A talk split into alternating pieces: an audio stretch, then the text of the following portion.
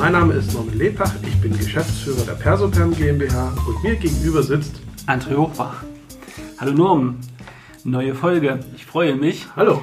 Ähm, und vor allen Dingen ist es die äh, Folge, bevor du äh, wohlverdient äh, mal kurz in den Urlaub fährst. Ähm, wir haben drei spannende Themen heute rausgesucht. Ähm, da sind fast alle sind auch tagesaktuell. Ähm, wir fangen mal mit dem ersten Thema an. Das erste Thema ist, hm, ist ein bisschen kontrovers. Mal gucken, ob wir da auf einem Nenner sind. Wir haben uns da vorher noch nicht so abgesprochen. Und zwar geht es ähm, darum, dass sich die IG Metall zusammen mit der YouTuber Union äh, schließt, um bessere tja, Verhältnisse für die YouTuber rauszuschlagen. Und jetzt kann sich natürlich der Hörer fragen, hm, was ist da, was hat das mit uns, mit dem Thema Arbeitsmarkt und, und äh, Personal zu tun? Oh, ganz viel. Äh, denn man muss ja wissen, äh, viele, die sich damit nicht beschäftigen, wissen das vielleicht tatsächlich nicht, ähm, dass ja der YouTuber an sich, ne, ist ja kein Angestellter von YouTube und ähm, auch interessant ist, äh, dass es ausgerechnet die IG Metall ist, die sich hier mit, den, äh, mit der YouTuber Union zusammenschließt und man muss jetzt vielleicht erstmal die Verhältnisse klären, wo das, wo das herkommt oder wer die einzelnen Akteure sind. Ne? Also die YouTuber Union ist halt eine Art Zusammenschluss wie ein Verein, äh, von verschiedenen YouTubern. Vorrangig tatsächlich nicht ganz so großen Creatoren. Ähm, also ein Creator für die Hörer ist natürlich, das äh, sind die, die auf YouTube die Videos quasi machen.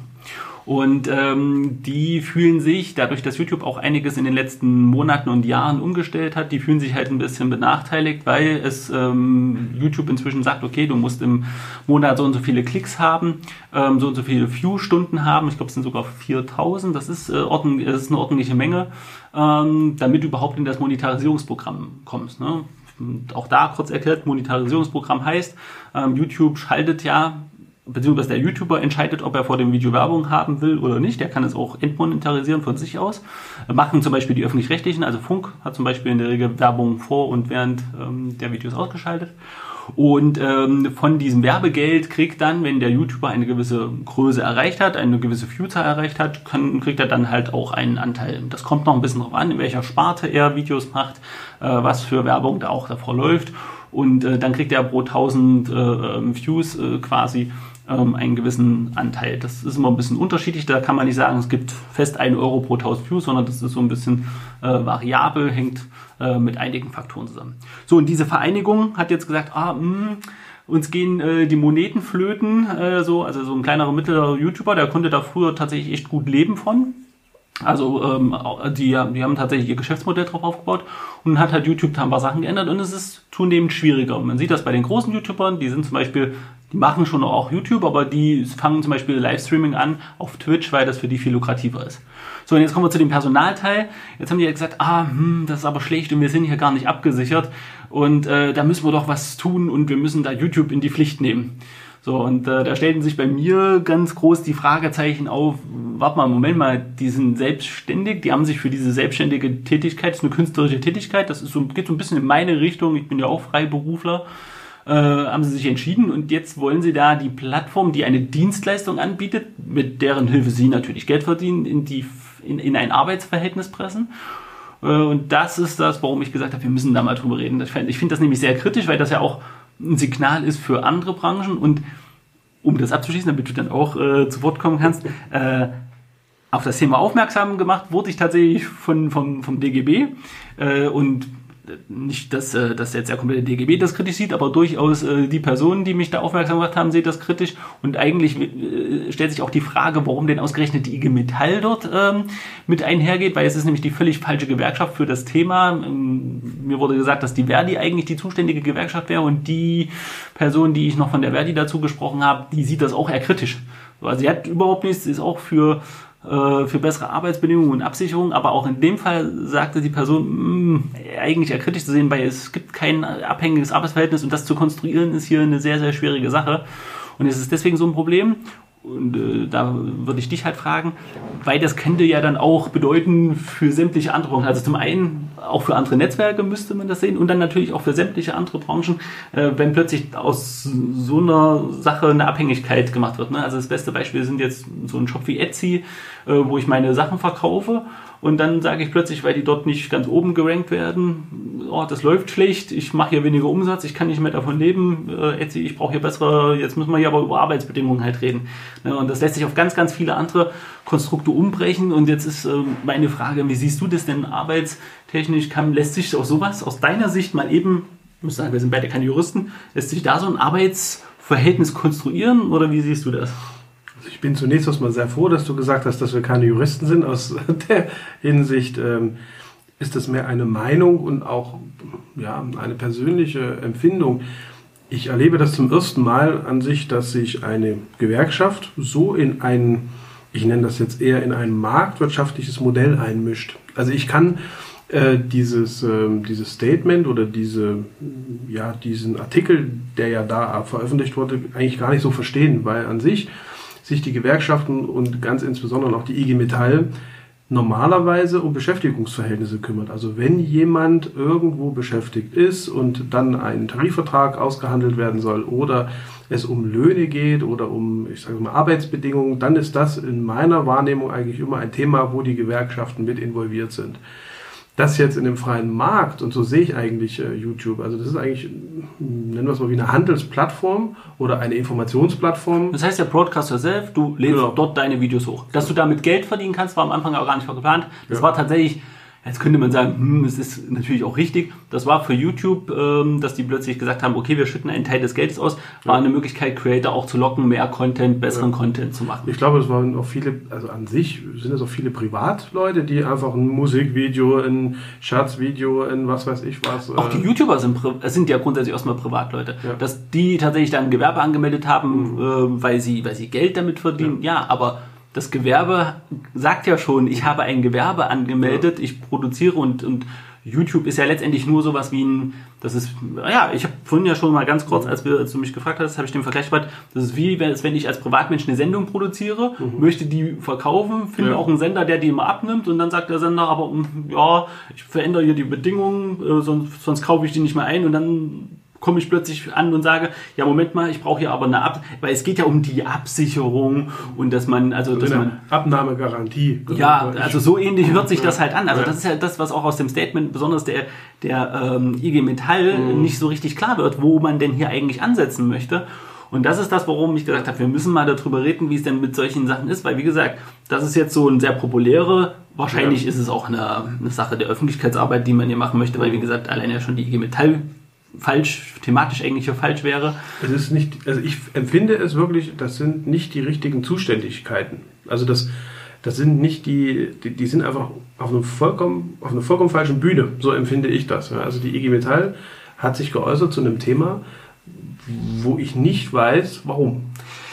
Finde, wo, wo du das jetzt so sagst, äh, kommt mir der Gedankengang, das richtet ja auch aus meiner Sicht äh, bei vielen Leuten auch mehr Schaden an, als dass es nützt. Weil ganz ernsthaft, ich frage mich auch, was will denn jetzt die IG Metall? Ist es nur so ein PR-Ding? Mhm. Ähm, letztendlich schaden sie auch dieser YouTuber Union, die ja berechtigterweise durchaus für bessere Verhältnisse. Also mhm. es geht ja nicht darum, dass, dass nicht nur ein Verband oder ein Verein mit YouTube, mit YouTube drüber reden kann, ähm, über bessere Verhältnisse zum Thema äh, ja, Bedingungen, wie Werbegelder ausgeschüttet werden, wie die Videos gepusht werden. Wobei ich sagen muss, YouTuber nutzen ja auch ihr Kapital und, und, und, und schalten selber Werbung für ihre eigenen Videos. Ne? Das ist, ähm, ist vielleicht nicht die populärste Variante und sagen wir mal, so ein authentischer YouTuber wird das jetzt nicht machen, aber es gibt viele Kanäle, die tatsächlich auch so äh, groß geworden sind und dann dementsprechend ja auch in den Trends, äh, Trends landen. Also ich, ich finde die Sache halt schwierig, weil, und da will ich wieder zu dem Punkt kommen, dass ja auch für viele andere Branchen dann halt gilt, wenn man hier so eine Signalwirkung macht und aus meiner Sicht halt die Gewerkschaft sich da echt keinen Gefallen tut. Vielleicht sind auch deswegen die Stimmen, die ich von den anderen Gewerkschaften gehört habe, so kritisch, weil hier so ein bisschen dieses eigentliche Gewerkschaftsthema, was du gesagt mhm. hast, ne, für Arbeitsrechte im, in, in richtigen Arbeitsverhältnissen, also eine Angestellte zu einer Firma. Vielleicht waren alle auch überrascht, dass das gerade so auch äh, rausgekommen ist. Also es gibt im Moment, glaube ich, andere Themen, es gibt wichtigere Themen, es gibt Themen, auf die man sich, glaube ich, jetzt konzentrieren sollte. Und so ein Thema ist irgendwie für mich nicht nachvollziehbar, sage ich ganz ehrlich. Hm. Das passt ehrlich gesagt so ein bisschen auch zu dem zweiten Thema, wo wir, wo wir hingehen ähm, wollen heute. Und zwar wollen wir mal so ein bisschen äh, in eigener Sache halt reden. Ne? Wir haben ja gerade die äh, Blogartikelreihe zum Thema Digitalisierung im Arbeitsleben. Und äh, der zweite Teil beschäftigt sich ja damit, wie, wie wir in Zukunft arbeiten.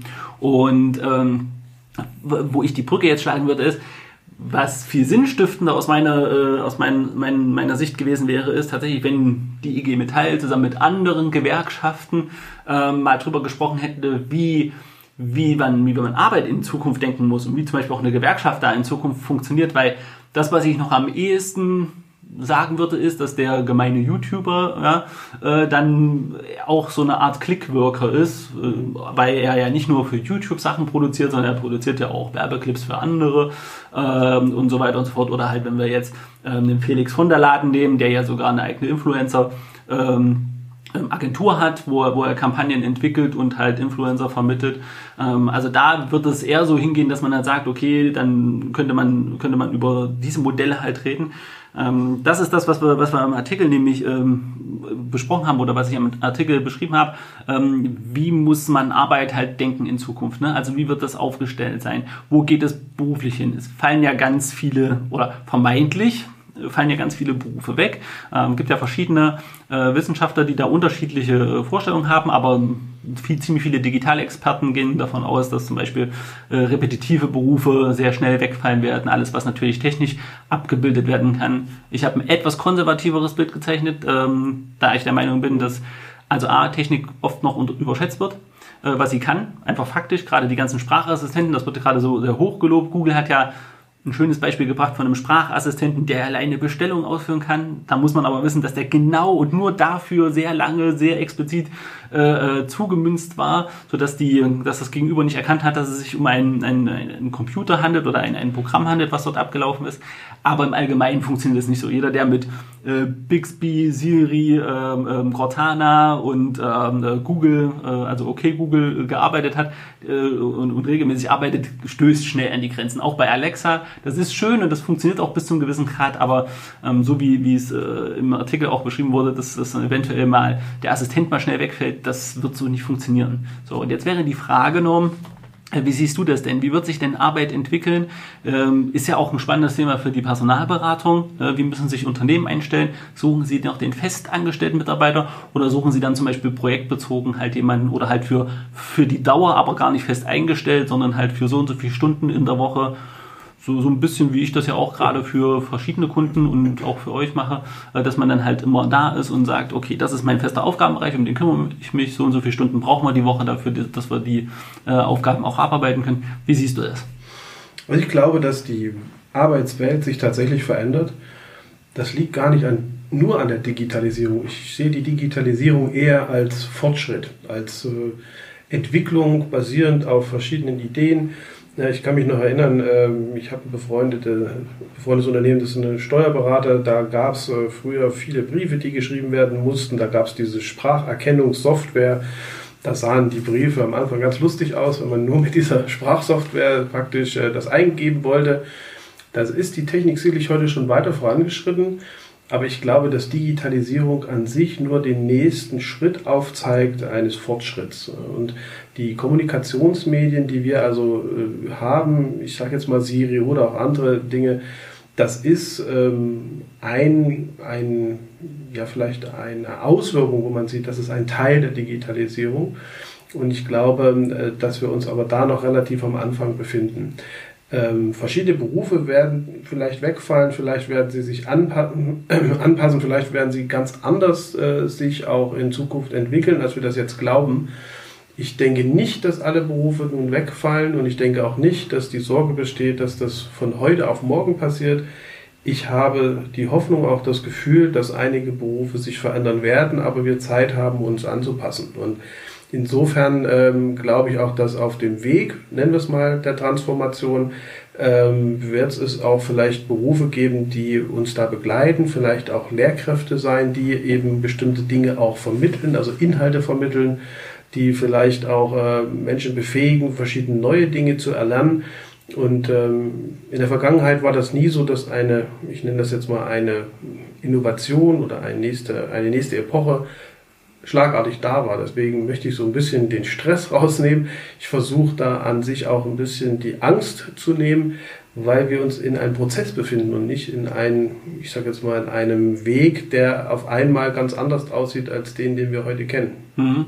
Okay, du willst den Stress nehmen. Ich äh, sehe das tatsächlich ein bisschen konträr. Ich ähm, glaube tatsächlich, dass wir uns ähm, sehr zeitnah viel intensiver noch Gedanken machen müssen, wie wir Zukunft, also wie Arbeit in, in der Zukunft funktionieren wird, ähm, weil ich tatsächlich glaube, dass ähm, einige Berufe dann sehr schlagartig tatsächlich, also natürlich nicht von heute auf morgen, aber innerhalb von ein, zwei Jahren durchaus, wenn sich, wenn sich eine Technik etabliert hat, äh, durchaus wegfallen können. Die besten Beispiele sind, wir reden ja auch nicht von den super hochqualifizierten Berufen. Das sind ja die, wo man, wo man ja hingeht, dass man sagt, da wird es noch spezialisierter, da werden wir noch mehr Leute als Experten brauchen, sondern ich meine tatsächlich wirklich so repetitive Arbeit, Ne, wir sind in Erfurt, zum Beispiel die ganzen Logistikzentren. Ne? Also auch Amazon baut jetzt hier in Thüringen ein Zentrum hin und wir hatten es ja auch schon im Podcast und so angesprochen. Da werden ja nur noch deswegen auch Picker gesucht, weil die gar nicht so fix die Roboter quasi liefern, geliefert bekommen, äh, wie sie bräuchten. Aber da ist die Technik tatsächlich relativ weit, dass beim Picking, dass zum Schluss eigentlich nur noch jemand die Qualitätskontrolle machen müsste, so als letzte Instanz. Und natürlich brauchst du Wartungsmechaniker für die, für die Robotereinheiten. Aber diese ganzen Picking-Jobs, die wird es tatsächlich zeitnah dann nicht mehr geben und ja, wenn ein Unternehmen beschließt, das halt plötzlich einzustellen, von mir aus machen die das, weil das auch Kosten verursacht in drei, vier Etappen. Aber dann passiert es schon, dass relativ zeitnah auch eine große Anzahl an Leuten halt, äh, und ich sage jetzt mal, oh, das, das, klingt immer blöd, du weißt, ich bin da auch immer, aber sagen wir mal, auch nicht so gut qualifizierte Leute dann halt tatsächlich auch den Arbeitsmarkt wieder fluten. Und es gibt aktuell hier genügend Jobs, wo man die noch unterkriegen würde, aber das Problem ist, das betrifft ja nicht nur diese Branche, diese, diese technische Weiterentwicklung und, und ja, der Ersatz durch ähm, Technikprogramme, Roboter, sondern natürlich auch alle anderen Branchen. Und dann ähm, haben wir tatsächlich ein Problem und ich glaube, dass wir das auch in Gänse nicht mal eben auffangen können. Für dich äh, ist es natürlich toll, weil du dann aus einem größeren Bewerberpool schöpfen kannst, aber wir werden Probleme bekommen, was meine Kritik gilt ja auch mal dem Bildungssystem, was äh, Bildung angeht, was Weiterbildung angeht, auch die Weiterbildungsfähigkeit, also dieses lebenslange Lernen. Und damit meine ich nicht mal die, die jetzt in der Schule sind, sondern die, die schon eine Weile aus der Schule raus sind, aber trotzdem noch eine Weile im Arbeitsleben stecken. Und ich glaube schon, dass wir so innerhalb der nächsten Dekade richtig Gas geben müssen, weil das sonst schwierig wird. Also das ist meine Sicht und ich, ich bin mir nicht sicher, also es sind ja, gibt ja wie gesagt auch ein paar ähm, ja, ich sag mal, Propheten in dem Bereich, die da noch ein bisschen krasser unterwegs sind. Äh, dann müsste man nämlich überlegen, wie sichert man A, zum Beispiel diese, diese Clickworker ab, die tatsächlich unterwegs sind. Also wie zahlen die in Rente ein? Wie wird abgesichert, dass die ähm, ja, wenn es mal nicht so gut läuft, ja trotzdem irgendwie äh, versorgt sind. Äh, weil wenn es mehr äh, Leute davon gibt, momentan, Minister Tiefensee hat im Interview gesagt, es ist momentan ein Prozent, weiß nicht, wo er die Zahl hernimmt, ähm, aber das wird zunehmen. Also, weil ich sehe das so, das, was ich gerade tue und wie ich es tue, ich glaube, dass das wirklich für viele, nicht für alle, aber für viele Branchen, gerade aus dem Kreativbereich, gerade im Beratungsbereich, durchaus eine Option ist, ähm, sich da aufzustellen. Und da müssen wir Modelle entwickeln, auch für die Gewerkschaften, äh, wie, man da, wie man da funktionieren kann, wie man seine Rechte gegenüber zum Beispiel einem Unternehmen dann halt auch bereitstellt. Und ein, eine Möglichkeit, ich hatte das auch in dem Artikel genannt, wird wahrscheinlich die des Grundeinkommens sein. Ich habe bewusst nicht bedingungslos gesagt, weil da gibt es viele äh, äh, ähm, Ansichten, ob das bedingungslos ist und ob man das finanzieren kann oder nicht. Aber das wird zum Beispiel eine Möglichkeit sein, wo wir dann in der Berufswelt drüber reden müssen, sichern wir alle grundsätzlich ab und dann gucken wir, wo Arbeit tatsächlich gebraucht wird, wo wird menschliche Arbeit gebraucht, was können Maschinen tatsächlich von alleine erledigen. Und ja, es ist noch nicht so weit. Und ich sage selber, dass die Technik an vielen Ecken noch hakt, aber wir müssen ja zumindest mal drüber reden, weil das tun wir ja aktuell nur bedingt. Wir reden immer über Digitalisierung, aber wir reden nicht darüber, wie muss es jetzt konkret werden. Ja, die Rahmenbedingungen, die müssen abgesteckt werden, dass man einfach sagt, okay, wir hatten also damals bei den selbstfahrenden Autos, was mhm. passiert denn, wenn ein Unfall geschieht? Wer ist dann äh, eigentlich derjenige, welcher Schuld hat und wie entscheidet sich das Fahrzeug äh, in einer Extremsituation? Das sind alles Dinge, die sind in meinen Augen, werden die momentan noch zu wenig diskutiert. Ne? Ja. Und, und, da, da frage ich mich dann auch ernsthaft, wenn eine IG Metall sich um solche Sachen kümmert, wie wir es ja besprochen haben von den YouTubern, ähm, das sind für mich eigentlich, wären das jetzt die Themen, dass man einfach sagt, wie sieht die Zukunft aus? Wie sieht auch eine Absicherung aus? Wie sieht eine, äh, ja, diese konträre Situation zur Scheinselbstständigkeit, wenn man zum Beispiel sagt, okay, ich habe einen äh, Mitarbeiter, der arbeitet bei mir vielleicht auf freier Basis, also nicht im Angestelltenverhältnis und ist nur so und so lange bei mir. ja, wie sichert man das ab, dass man nicht unter diesen Generalverdacht Scheinselbstständigkeit mhm. kommt? Wie ist der auch abgesichert? Denn ich, ich will das mal so auch als Unternehmer sagen. Wir Unternehmer sind ja nicht immer nur die, die ja, die versuchen, irgendwelche Tricks anzuwenden, um, um, ja, um das Recht äh, vorbeizukommen, sondern eigentlich suchen wir nach Lösungen rechtskonform, alles so zu machen, wie es sich gehört. Nur manchmal sind eben auch viele Fragezeichen. Wie können wir das machen? Wie machen wir es rechtskonform? Wie kann man das auch absichern? Und ja, wie macht man das auch so, dass keiner einen Schaden bekommt am Ende? Absolut, ich stimme dir zu. Es ist ja ähm, auch tatsächlich gerade bei, den, bei der aktuellen Schnelligkeit von Auflagen, Entwicklung, dann muss man jetzt inzwischen tatsächlich auch gucken, okay, was hat die EU noch zusätzlich beschlossen? was ähm, könnte noch zukünftig kommen, worauf was könnte noch, schon achten? Genau, ja, also ich gebe dir recht, also es ist tatsächlich, äh, wird es, ähm, Thomas würde uns ja zustimmen, es wird, immer, es wird nicht einfacher, Unternehmer zu sein und wir wundern uns zeitgleich, warum wir so schwierig Leute in, in eine Gründung ähm, bringen können.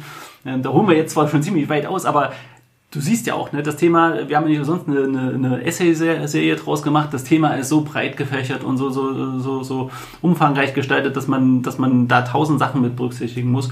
Und ich, ich gebe dir absolut recht. Ähm, wie will man sich da auch noch absichern? Und wenn, wenn Politik und Gesellschaft dort keine Rahmenbedingungen halt schafft, und wenn wir da auch nicht drüber reden, was, was überhaupt Rahmenbedingungen sein könnten, dann werden wir da ein Problem haben. Selbst wenn das noch zehn Jahre dauert oder noch länger, wie du sagst, müssen wir trotzdem drüber reden. Ich sage, es wird plötzlich dann sehr schnell gehen. Also es fehlt so ein bisschen dieser Siedepunkt noch.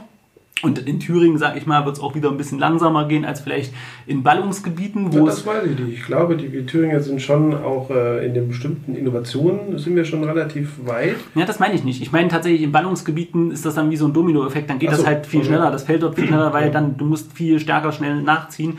Und ähm, das wird in Thüringen dann nicht lange dauern, aber es wird. Ich glaube, dass es branchenbezogen sein wird. Ja, wir ja. haben jetzt eine bestimmte Branche. Ich glaube, die Automobilbranche durchlebt gerade die größte Veränderung äh, jemals. Das ist einfach, da sieht man auch Innovationskraft. Da passiert gerade was. Bestimmt mit einem bisschen Druck, aber bestimmt auch durch äh, Innovationen, die vielleicht äh, die letzten Jahre gar keine Chance gehabt hätten. Du hast recht, du hast recht. Es ist wahrscheinlich wirklich branchenabhängig. Ja. Ähm, ja, also da muss auf jeden Fall, äh, müsste, müsste was passieren. Das ist, denke ich, ähm, was, worüber wir reden müssen. Und ähm, das kam noch so ein bisschen zu kurz, ähm, halt auch diese, diese Kluft, die wir haben werden zwischen, wir müssen gucken, dass wir Leute in dieses, und da müssen wir uns bewusst werden, was lebenslanges Lernen wirklich mhm. bedeutet. Weil aktuell bilden wir niemanden dafür aus, dass er wirklich in der Lage ist, lebenslang zu lernen. Die, die das können, Hut ab, aber die haben es nicht aus der reinen Schulbildung heraus äh, gelernt, wie sowas funktioniert. Und, und ich verstehe auch jeden, der jetzt zehn Jahre im Berufsleben ist, dass der nicht mal eben jetzt in der Lage ist, sich komplett neue Sachen anzueignen. Ähm, das muss man auch respektieren. Und ähm, da werden wir durchaus Probleme haben, weil wir werden diese viel stärkeren, gerade auch in der Robotik, im Wartungsbereich von zum Beispiel unserer IT-Infrastruktur, mhm. da werden wir sehr, sehr stark spezialisierte Leute brauchen. Und zeitgleich brauchen wir auch das eine Prognose von mir, viel mehr Leute im, im Servicebereich, die in der Lage sind, auch interpersonelle Kommunikation und Inter, ja. Interaktion zu tätigen. Weil das ist was, wo wir mit Maschinen, selbst wenn die gut sind, ich habe es im Artikel schon gesagt, das wird maschinell schwierig abzubilden sein. Und wer kennt es nicht? Ich, ich kann die Roboteransagen, die automatisierten Ansagen, die können noch so gut sein und man hat vielleicht am Anfang sogar das Gefühl, dass man mit einem echten Menschen spricht, aber es kommt schnell der Punkt, wo man feststellt, nee, und vor allen Dingen, wenn man dann was Bestimmtes will, dann funktionieren die Eingaben so nicht. Also da sind wir auch noch sehr, sehr weit von entfernt. Und äh, da wird es viel Leute brauchen. Aber was machen wir mit denen, die wir, die nicht äh, für soziale Interaktionen geeignet sind, die nicht hochspezialisiert sind? Da müssen Rahmenbedingungen geschaffen werden. Ich glaube, das ist äh, auch das, was alle so ein bisschen umhertreibt bei dem Thema Digitalisierung. Das ist einfach die Angst. Und Angst kommt immer aus Zuständen, die halt nicht geklärt sind. Und ich glaube, das ist so ein bisschen auch die Aufgabe, nicht die Digitalisierung zu verhindern oder zu bremsen oder Angst, Ängste zu schüren, sondern ich glaube, hier, naja, Rahmenbedingungen zu entwickeln, die müssen ja heute noch nicht in Stein gemeißelt sein, sondern einfach zu sagen, okay, wenn wir bestimmte Schritte gehen, dann haben wir einfach bestimmte Vorteile, die werden abgesichert durch bestimmte Instrumente, weil wir einfach merken, dass sich die Welt scheinbar etwas schneller entwickelt und äh, anders äh, entwickelt, als das Modelle aus den 50ern und 60ern und was weiß ich was für Jahren äh, einfach vorgesehen haben. Und Ähm, es ist aber schlimm, wenn wir gegen das System kämpfen müssen, bei gleichzeitigem Innovationsdrang, äh, wo wir einfach auch, ich sage mal, in der Welt mithalten müssen. Ja, also das, wir sind ja nicht alleine in dem Digitalisierungsfortschritt, mhm. sondern das ist ein globales Thema. Und da wird sich der äh, durchsetzen, der die besten, ich sage jetzt mal, die besten Voraussetzungen für seine Bürger und äh, Arbeitnehmerschaft. Ja, auf jeden Fall. Gut, wir wollen mal das Thema Digitalisierung nicht so weit äh, ausufern lassen. Naja, also zum einen kommt ähm, die Woche noch äh, der, der dritte Teil, da geht es ein bisschen so um die Tools. Ja. Wir gucken auch, dass wir uns ein bisschen mehr dann auf den Personalbereich mhm. äh, beziehen, damit es ein bisschen fokussierter für, äh, für Persoperm ist. Ähm, ein Artikel haben wir noch, deswegen sind es heute auch drei Themen, den haben wir noch gefunden, über den haben wir gesagt, müssen wir auch mal reden. Und zwar auch wieder ähm, aus der Personalwirtschaft, äh, aus der wir ja immer ganz viele Themen auch mit, mit herausziehen. Ähm, das Thema, ich habe das äh, mal, wenn Kreative ihr Terrain verlassen genannt. Ähm, der Artikel war ein bisschen, war ein bisschen wow, kritischer, würde ich jetzt nicht sagen. Der beschäftigt sich damit, wenn kreative Sportler, ähm, also wenn, wenn Leute halt aus einem, aus einem eher kreativen und, und, und, und, und äh, nicht unternehmerischen Umfeld halt kommen und dann ins, ins Coaching halt gehen. Also meistens so diese zweite Karriere, deswegen auch Sportler oder halt ein Künstler. Ähm, bei, bei, einem Wirtschafts-, bei einem Wirtschaftsforum war zum Beispiel Jan Delay geladen, geladen, aber halt eben nicht als Sänger, sondern tatsächlich als im Podium, der dann auch über einige Fragen sehr irritiert war ähm, wenn es darum geht, dass die über Unternehmensführung halt sprechen. Ist bei Sportlern ja zum Beispiel ganz häufig der Fall, ne, dass man die im Bereich Coaching dann irgendwie, dass die sich entweder selber selbstständig machen oder von Bildungszentren als Coaches quasi gebucht werden und dann über Führung halt reden und Teamführung äh, und, und äh, ja, wie man als Team zusammenarbeitet, wenn es dann zum Beispiel Mannschaftssportler waren und so. Und der Artikel war sehr, sehr kritisch und ich musste viel schmunzeln, weil er, und auch du und dich, wir machen ja auch Coachings, beziehungsweise halten wir auch Vorträge zu Themen, weil, also zumindest mir das ein bisschen aus der Seele gesprochen hat. Ähm, ich habe nichts dagegen, dass ein Sportler einen Vortrag hält zu einem Thema und von mir aus auch Überführung und so. Aber das, der Artikel brachte das schön auf den Punkt. Das sind immer so schöne Impulse, völlig also nicht alle, aber die meisten halt völlig weltfremd vom unternehmerischen Sein. Und das gibt vielleicht auch mal so einen Motivationsdrang für den einen oder anderen. Bleiben wir mal beim Personalbereich für den HRler, der so einen Workshop und so einen Vortrag besucht hat. Und dann kommt man zu Unternehmen und dann stand in dem Vortrag auch so schön dieses Bild. Und dann stellt man aber fest, dass man halt eben nicht die äh, seit dem sechsten Lebensjahr äh, Aktivsportler, die Verzicht äh, äh, erprobt sind und erprobt sind halt für die Medaille auch zu trainieren und zu kämpfen, sondern dass wir da ja, Mitarbeiter haben wie du und ich, die äh, wirklich private Probleme haben, die, denen ihr Problemspektrum auch ein ganz großes ist. Also wo zum Beispiel, das war auch Teil des Artikels, wo halt nicht dafür gesorgt wird über über ein Team, was dir, was dir Arbeit abnimmt, dass du fokussiert trainieren kannst und dich halt vorbereiten kannst auf die nächste Medaillenphase, äh, ähm, sondern dass du halt viel, viel selbst erledigen musst und, und dieser Alltag dich natürlich auch komplett anders dastehen lässt und dass diese Welten, die da aufeinanderprallen von ja, so funktioniert das, weil im Team, im Mannschaftssport funktioniert äh, die, das Teambuilding auch so und so führt man halt, äh, was weiß ich, dann habe ich noch die Jugend trainiert und äh, so führt man die Leute, dass das natürlich immer ein schöner kreativer Ansatz ist, aber nicht immer zielführend. Wie hast du, wir haben uns ja ganz kurz äh, den, den Artikel nochmal gemeinsam angeschaut, wie hast du das denn, wie siehst du das denn? Also zum einen habe ich solche Vorträge schon selber erlebt, das ist faszinierend zum Teil. Zum einen ist es auch zum Schmunzeln, zum anderen ist es aber tatsächlich so, dass man ein bestimmtes Thema für sich mit nach Hause nehmen kann. Und ich glaube, das ist auch das Richtige und Wichtige, dass man nicht alles äh, als Gesetz sieht, sondern dass man bestimmte Impulse für sich erkennt. Und gerade bei Sportlern fällt mir immer ein das Thema Disziplin. Ähm, das ist ein ganz anderes äh, Thema, Disziplin zu haben, um jeden Morgen zu trainieren, um zu trainieren, wenn es einem vielleicht auch physisch nicht so gut geht, um äh, vielleicht auch Verzicht zu üben, gerade wie, wie, du gesagt hast, vielleicht auf der Weihnachts- oder Geburtstagsfeier vielleicht eben sich nicht den Bauch vollzuschlagen oder eben nicht äh, Alkohol trinken zu können. Ähm, das sind Themen, die kann man nicht ohne weiteres immer übertragen auf das Berufsleben. Das kann immer nur so ein Impuls sein und man braucht aber für sich nochmal so einen Übersetzer für ein selbst. Und deswegen finde ich es interessant, wenn es äh, solche Coaches und Berater gibt, die eben nicht aus der Wirtschaft kommen, aber in der Wirtschaft äh, sagen wir, Coaching anbieten.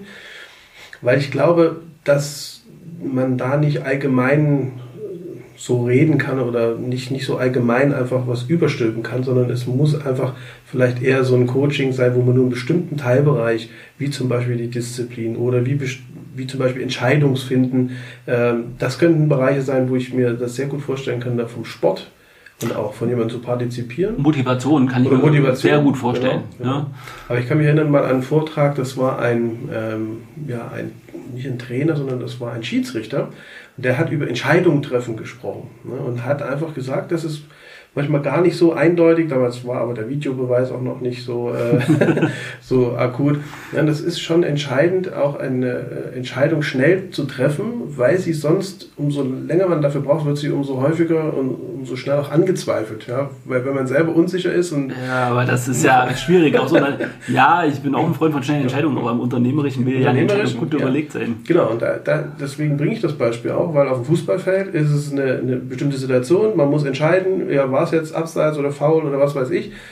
Im Unternehmen ist es aber eine Analyse von Daten, ein, äh, ich sag's mal, eine Analyse von, von äh, bestimmten betriebswirtschaftlichen Kennzahlen und ein ganz kleines bisschen auch Bauchgefühl und unternehmerischer Geist. Aber es ist nicht die eine Entscheidung, die ich jetzt treffen muss. Aber, und das ist im Umkehrschluss wieder vielleicht das, was man aus so einem Seminar oder aus so einem Vortrag mitnehmen kann, Natürlich ist es irgendwann notwendig, eine Entscheidung überhaupt zu treffen. Ich glaube, darum ging es, und das war das, was ich äh, mitgenommen habe, einfach zu sagen, ja, man kann, man muss am Ende auch eine Entscheidung treffen, ob sie nun gut oder schlecht ist, wird man erst im Nachhinein spüren, aber sie ist zu treffen. Und das ist zum Beispiel genau diese Interpretation, wo ich sage, da ist der Sport hilfreich, um äh, ja, vielleicht auch was für einen selbst mitzunehmen. Aber es kann an der Stelle, wäre es auch ein Stück weit unglaubwürdig gewesen, wenn diese Person damals gesagt hätte, ja, ich komme in ein Unternehmen, ich coache euch und am Ende geht es dem Unternehmen besser. Ja, okay, jetzt haben wir dieses konkrete Beispiel, aber in dem Artikel kam ja auch noch vor, dass, äh, wo man, wenn man mal vom Sport weggeht, dass ne, ja. auch so Künstler, geht es um um äh, moderne Formen des Arbeitens und der, der, wir haben auch viel über Sinn im Beruf äh, gesprochen und so.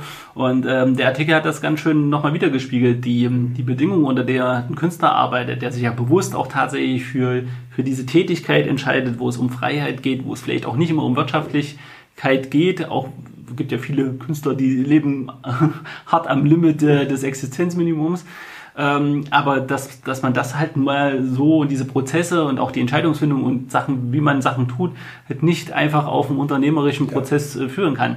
Ähm, ein Beispiel in dem Artikel, und äh, auf das würde ich wirklich ganz gerne noch eingehen, war auch, ich hatte es schon gesagt, dass Jan Delay dort eingeladen war und dann kriegt er spontan die Frage zum Thema Authentizität. Authentizität äh, wie man sich da halt äh, bewegen muss und wie man sich da halt, also wie man da, wie man die sich bewahren kann. Und er war wohl etwas verdutzt und sagte so, na ja, aber also je mehr man über Authentizität nachdenkt und so, um, umso schlechter wird das und das sollte man nicht tun, sondern man sollte so agieren, wie man halt auch ist. Mhm. Und jetzt sage ich, äh, und der Artikel hat das auch so angeschrieben, jetzt sage ich aber, hm, das mag ja für mich als Einzelmensch noch gehen, wenn ich jetzt, wenn ich jetzt für mich natürlich meine Position klar mache gegenüber allen anderen. Aber in einem Unternehmen, wo so 50 Leute ähm, zum Beispiel arbeiten, ja, da geht das nicht, weil jeder hat unterschiedliche Einstellungen. Da muss es schon eine Art Corporate Behavior geben oder zumindest einen Wertekanon, in dem ich agiere, etc. Und dann ist es schon nicht mehr authentisch, authentisch, so wie er das sagt. Mhm. Also, also da finde ich, das ist nochmal dieses Beispiel gewesen, wo für mich ganz klar auch die Grenze rauskam zwischen halt, naja, wir gehen hier äh, gerade bei Authentizität beim Personalthema ja so ja. präsent ist und so wichtig ja. ist. Aber genau deswegen kann ich da nicht so sein. Klar, im persönlichen Gespräch kann ich das rüberbringen. Ne? Wenn du zum Beispiel mit einem Kandidaten für einen Kunden redest, kannst du das auf jeden Fall machen, solltest du vielleicht auch machen. Wobei man auch immer unterscheiden muss, du bist du, aber der Kunde, für den derjenige dann ja auch arbeiten soll, hat ja vielleicht auch ein ganz anderes ja. Wertebild und ein ganz, ja, das Personal ist doch vielleicht auch ganz anders drauf. Ähm, aber es geht halt nicht für ein gesamtes Unternehmen. Das funktioniert halt so nicht. Und da das sind die Grenzen ja, aus meiner Sicht erreicht. nicht so punktuell. Also ich, ich sage mal, an sich sind das wie so ein, wie so ein Schieberegler. So mache ich das jetzt mal gerade dran, äh, so ein bisschen bildhaft. Na, da hat man Authentizität, da hat man Transparenz, dann hat man äh, vielleicht auch ein Stück weit rhetorisches Können und alles zusammen äh, muss aber immer an die Situation angepasst werden. Und natürlich jemand im Vertrieb wird sich immer auch seinem Gegenüber ein Stück weit anpassen, weil er einfach auch bei der Bedarfsanalyse merkt, hey, hier ist ein bestimmtes Thema ganz präsent, da kann ich eben nicht mit dem Standard vorgehen, da muss ich natürlich auch mit meinem, mit meinem ganzen Wesen ein Stück weit ein, darauf eingehen. Und ähm, das ist eben nicht immer ganz so übertragbar, weil verschiedene Sachen auch einfach in bestimmten Situationen auch erwartet werden. Und äh, wenn man diese nicht erfüllt, äh, wird man auch nicht so akzeptiert werden. Und das ist gerade so dieser Punkt, äh, wo ich glaube, dass es ein Künstler zum Teil einfacher hat, weil er einfach so ist, wie er ist. Man spricht ja dann manchmal auch von diesen Künstlerallüren. Ähm, ja, das kann sich jemand leisten, der einfach auf einer ganz anderen Ebene Erfolg hat und nicht in Person äh, angewiesen ist, irgendwelche Dinge auch äh, zu empfangen als Geldleistung, als, ähm, ich sag jetzt mal, als äh, Auftragsvolumen oder irgendwelche Sachen, sondern durch seine Musikwerk oder durch seine Malerei oder durch irgendwelche anderen Sachen sehr äh, ja, auffällig ist äh, und vielleicht auch künstlerisch sehr wertvoll ist. Aber das lässt sich manchmal noch sehr schwer übertragen auf ein Unternehmen, um dann auch zu sagen, ja, so ist es und so, so muss man das machen. Mhm. Also ich, ich würde dazu Abschluss, äh, abschließend nochmal sagen, du kannst ja dann auch nochmal ähm, ähm, vielleicht äh, ein Statement dazu abgeben. Äh, das, was ich so schwierig fand und weswegen ich den Artikel tatsächlich auch sehr wichtig fand, dass der erschienen ist, ist tatsächlich, äh, weil uns das ja ab und zu mal begegnet, dass ich habe gar nichts dagegen, wenn, wenn Leute, die eben nicht aus dem Business kommen und die aus, aus einem völlig anderen Bereich kommen, wie zum Beispiel Künstler, ähm, Musiker oder halt auch Sportler, wenn die mal zu einem Thema grundsätzlich was sagen, so ein bisschen allgemein und äh, vielleicht auch einen Vortrag auf einer Veranstaltung halten, um das Ganze ein bisschen aufzulockern. Womit ich tatsächlich so ein bisschen ein Problem habe, und das war auch so ein bisschen Anstoß, warum ich gesagt habe, oh, lass uns da auch mal drüber reden, ähm, war ja tatsächlich dieses, wenn es dann in so äh, spezifische Bereiche geht, wie zum Beispiel Personal, wie Führung. Ne? Das ist so unser Thema. Wir haben uns sehr, sehr lange intensiv damit auch beschäftigt. Und mit Sicherheit haben wir auch in einigen Sachen so eine gewisse Betriebsblindheit. Auch das äh, bleibt nicht aus, wobei wir wirklich immer versuchen, uns da aufzubrechen und auch neuen Sachen zu öffnen.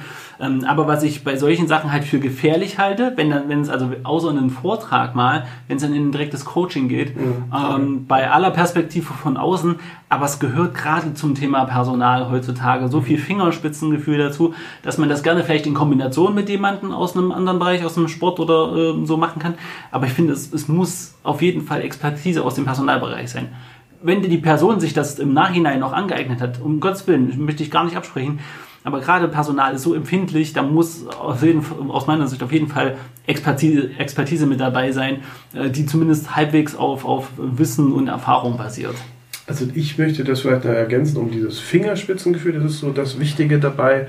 Und vielleicht kann man das auch noch ergänzen um diesen sogenannten Helikopterblick weil man einfach nur aus einer entsprechenden Distanz auch die entsprechenden Situationen beurteilen kann. Und das fällt natürlich umso einfacher, umso mehr man Erfahrung vielleicht auch aus dem Unternehmen schon hat oder auch äh, die Zusammenhänge aus einem Wirtschaftsbetrieb vielleicht kennt, äh, in Kombination mit jemandem, der natürlich im Sport sehr erfolgreich war und da Impulse setzen kann, finde ich das ganz gut.